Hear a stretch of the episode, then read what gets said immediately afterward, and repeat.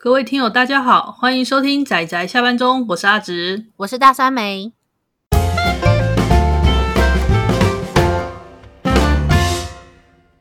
大家今天看漫画了吗？有哦，有哦。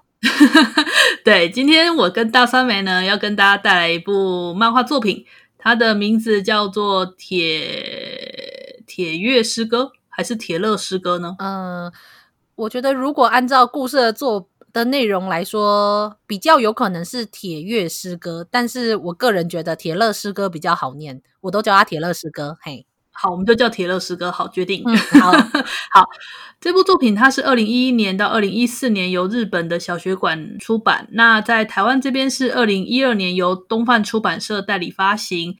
目前是三集待续，对但其实它在日本那边六集就完结了。至于台湾这边卡在第三集，这个我们就放到一边去吧。希望出版社哪天会愿意把它出完。好。我们直接来介绍这是什么样的故事。嗯，我们从他的故事大纲是讲一位一只赖铁羽的少年。嗯，他很喜欢，从小就喜欢打篮球。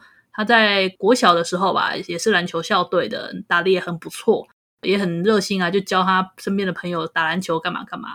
结果呢，到了国中之后，没想到他身边的人呢，身高就这样倏地就超越他，而且技巧也比他更好。那他就是。不知道为什么总是就是一直长不高，在这个情况下，他就发现说奇怪，我明明这么喜欢的打篮球，却偏偏就这么轻易的被你们超越过去，甚至到最后他还直接是被怎么讲，算是被排挤吧？爱干嘛？嗯，应该是说他他没有入选，就是他当初教篮球的那个人，从国中才开始学篮球的那个篮球队的朋友，最后成为了正选的球员，可是他没有。对，然后他就这么个。嫉妒愤恨，然后就一时鬼迷心窍，他就直接抓了人家，然后把人家整个砰的弄伤了。嗯，就在打篮打篮球的时候，就是阻挠别人，然后让他脑震荡，最后去住院。对，犯下这个过错的他，就感到非常的挫败。那这段故事其实故事中漫画中有详细的描写。总而言之，就是他。最后，他终于承认了自己不会再长高了，对这件事情感到很绝望，他就只能放弃篮球，他就跑到了学校的屋顶，打算要把他的球鞋丢掉。嗯，他这时候正准备要丢时，就发现，哎，旁边怎么还有个很高个子的女生，跟他一样要丢鞋子？对，也拿了一个鞋子想要把它丢掉，这么巧，这么巧呢？所以他们后来就稍微聊了一下，就发现到说，那个女生呢，她其实从小就很希望能够跳那个佛朗明歌舞，可是呢，不知为什么就是越长越高，越长越大，然后连简单的一首曲子都跳不好。虽然她一直很希望能够跳舞，但是他也因为碍于这个身体的身材，他就没有办法。然后铁宇就觉得说，哎，感同身受，我也是，因为因为我的身我身高一直长不高，纵使我很喜欢打篮球，但是我也没办法。嗯，他们就就说，哎。就试试看，那时候就很就又说，哎，鞋子的号码居然是正好一样的哦！你看多悲哀啊，男生跟女生的鞋子尺码居然是一样的。嗯，没有，那个时候是女生的鞋号是二十六号，然后那时候铁羽还没有长还没有长高的时候，那时候他只是把那一双鞋子先收回来，然后跟对方交换了、哦、交换了鞋子。没想到这个时候女主角就是这位女性女生女孩子，最后因为这双鞋子，最后决定要。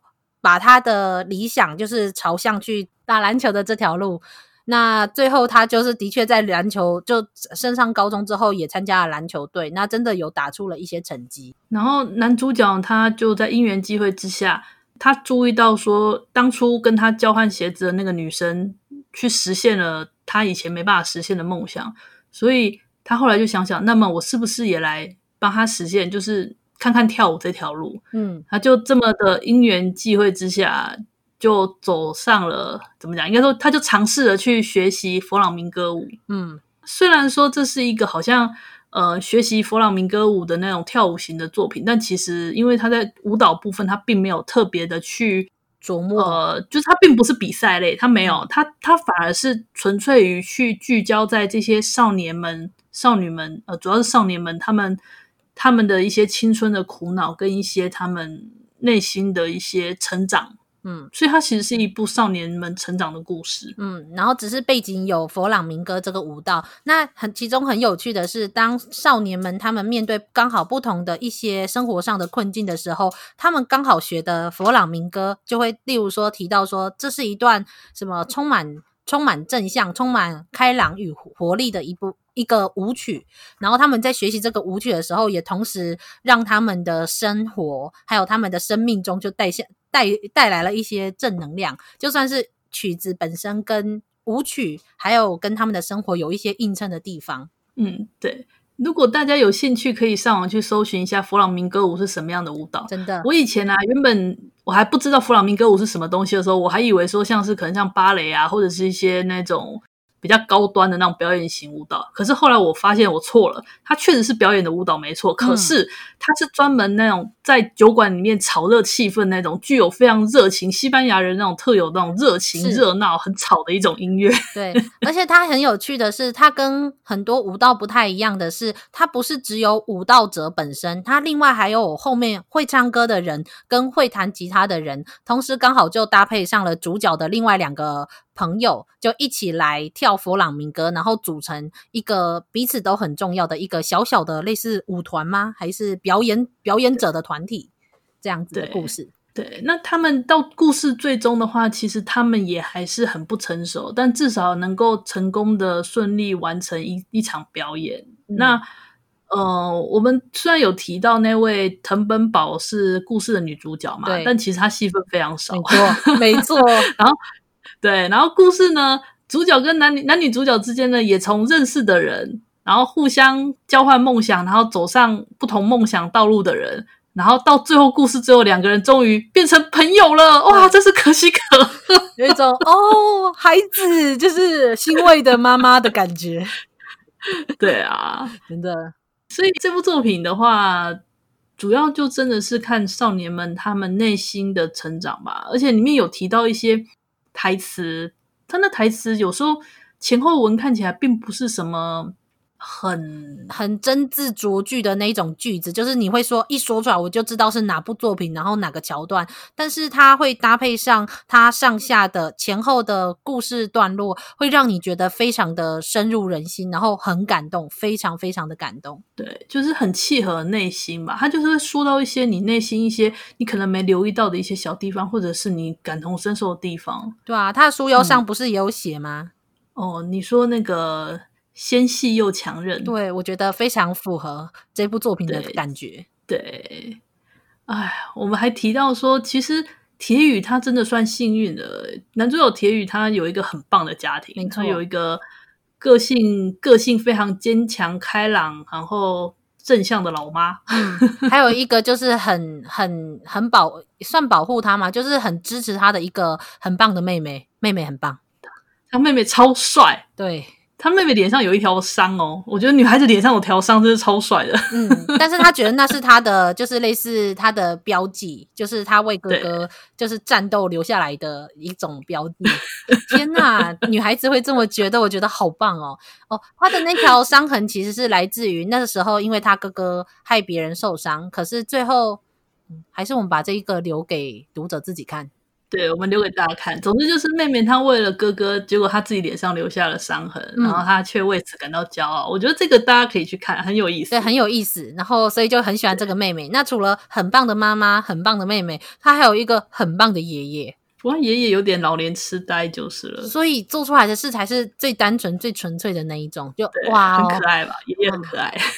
嗯、觉得有一个这样家庭就是好棒哦，就是也 所以这这个。就是当主角他遇到一些痛苦的挫折的事情的时候，他还有个家庭可以支持他。我觉得这是一个他非常幸运的幸运的地方，真的。嗯、那最后也遇到了一群好伙伴，没错，梦想寄托的女主角，然后最后走出了自己的道路。这样，对，嗯，他的其他小伙伴也蛮好玩的，一个是看起来胖胖的，然后弹弹音乐嘛，对不对？嗯，对，最后决定学吉他的那个试川。对，然后还有一个是那个原本以前是唱诗班，后来到变声期之后声音就改变的那个菊池。嗯，但是最有趣的是，反而变声之后会被唱诗班嫌弃的那个沙哑的嗓音，反而到了佛朗明哥是一个求之不得的一种声音，因为他们佛朗明哥希望的就是一个比较带有沙沙哑那种有非常有。嗯，讲非常有对，非常有一种沙哑的魅力的那种嗓音，就有点像是，也许你在那个地方，你的确不是一个适合你的环境，但其实这个世界上还是会有一个你适合存在的地方，可以包容你的地方。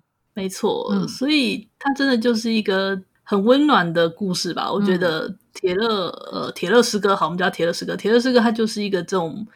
成长，然后温暖的，具有透明感。我觉得画漫画画师的风格也很有透明感，嗯、我也很喜欢他的画风，是很有一种流线的美丽，流线感的美丽。对，嗯，对，线条，它线条其实有点飘逸，嗯、然后呈现加上一点轻微的网点的使用，它整个画面是有一种透明感。嗯，我是觉得还蛮适合，蛮适合这种感觉的表现方式。这种半透明又青涩又酸甜的这种青少年的心灵成长故事，很映衬。对，所以大家有机会的话，请自己去看，那就请去找来看啦。那台湾目前的话是三集单行本，至于后半段它是全六集嘛，啊，后半段大家应该都各凭本事。好啦，好啦，今天就这样啦，就谢谢大家收听我们这次的铁乐诗歌的介绍跟推荐。嗯，那我们就下次再见喽，拜拜，大家拜拜。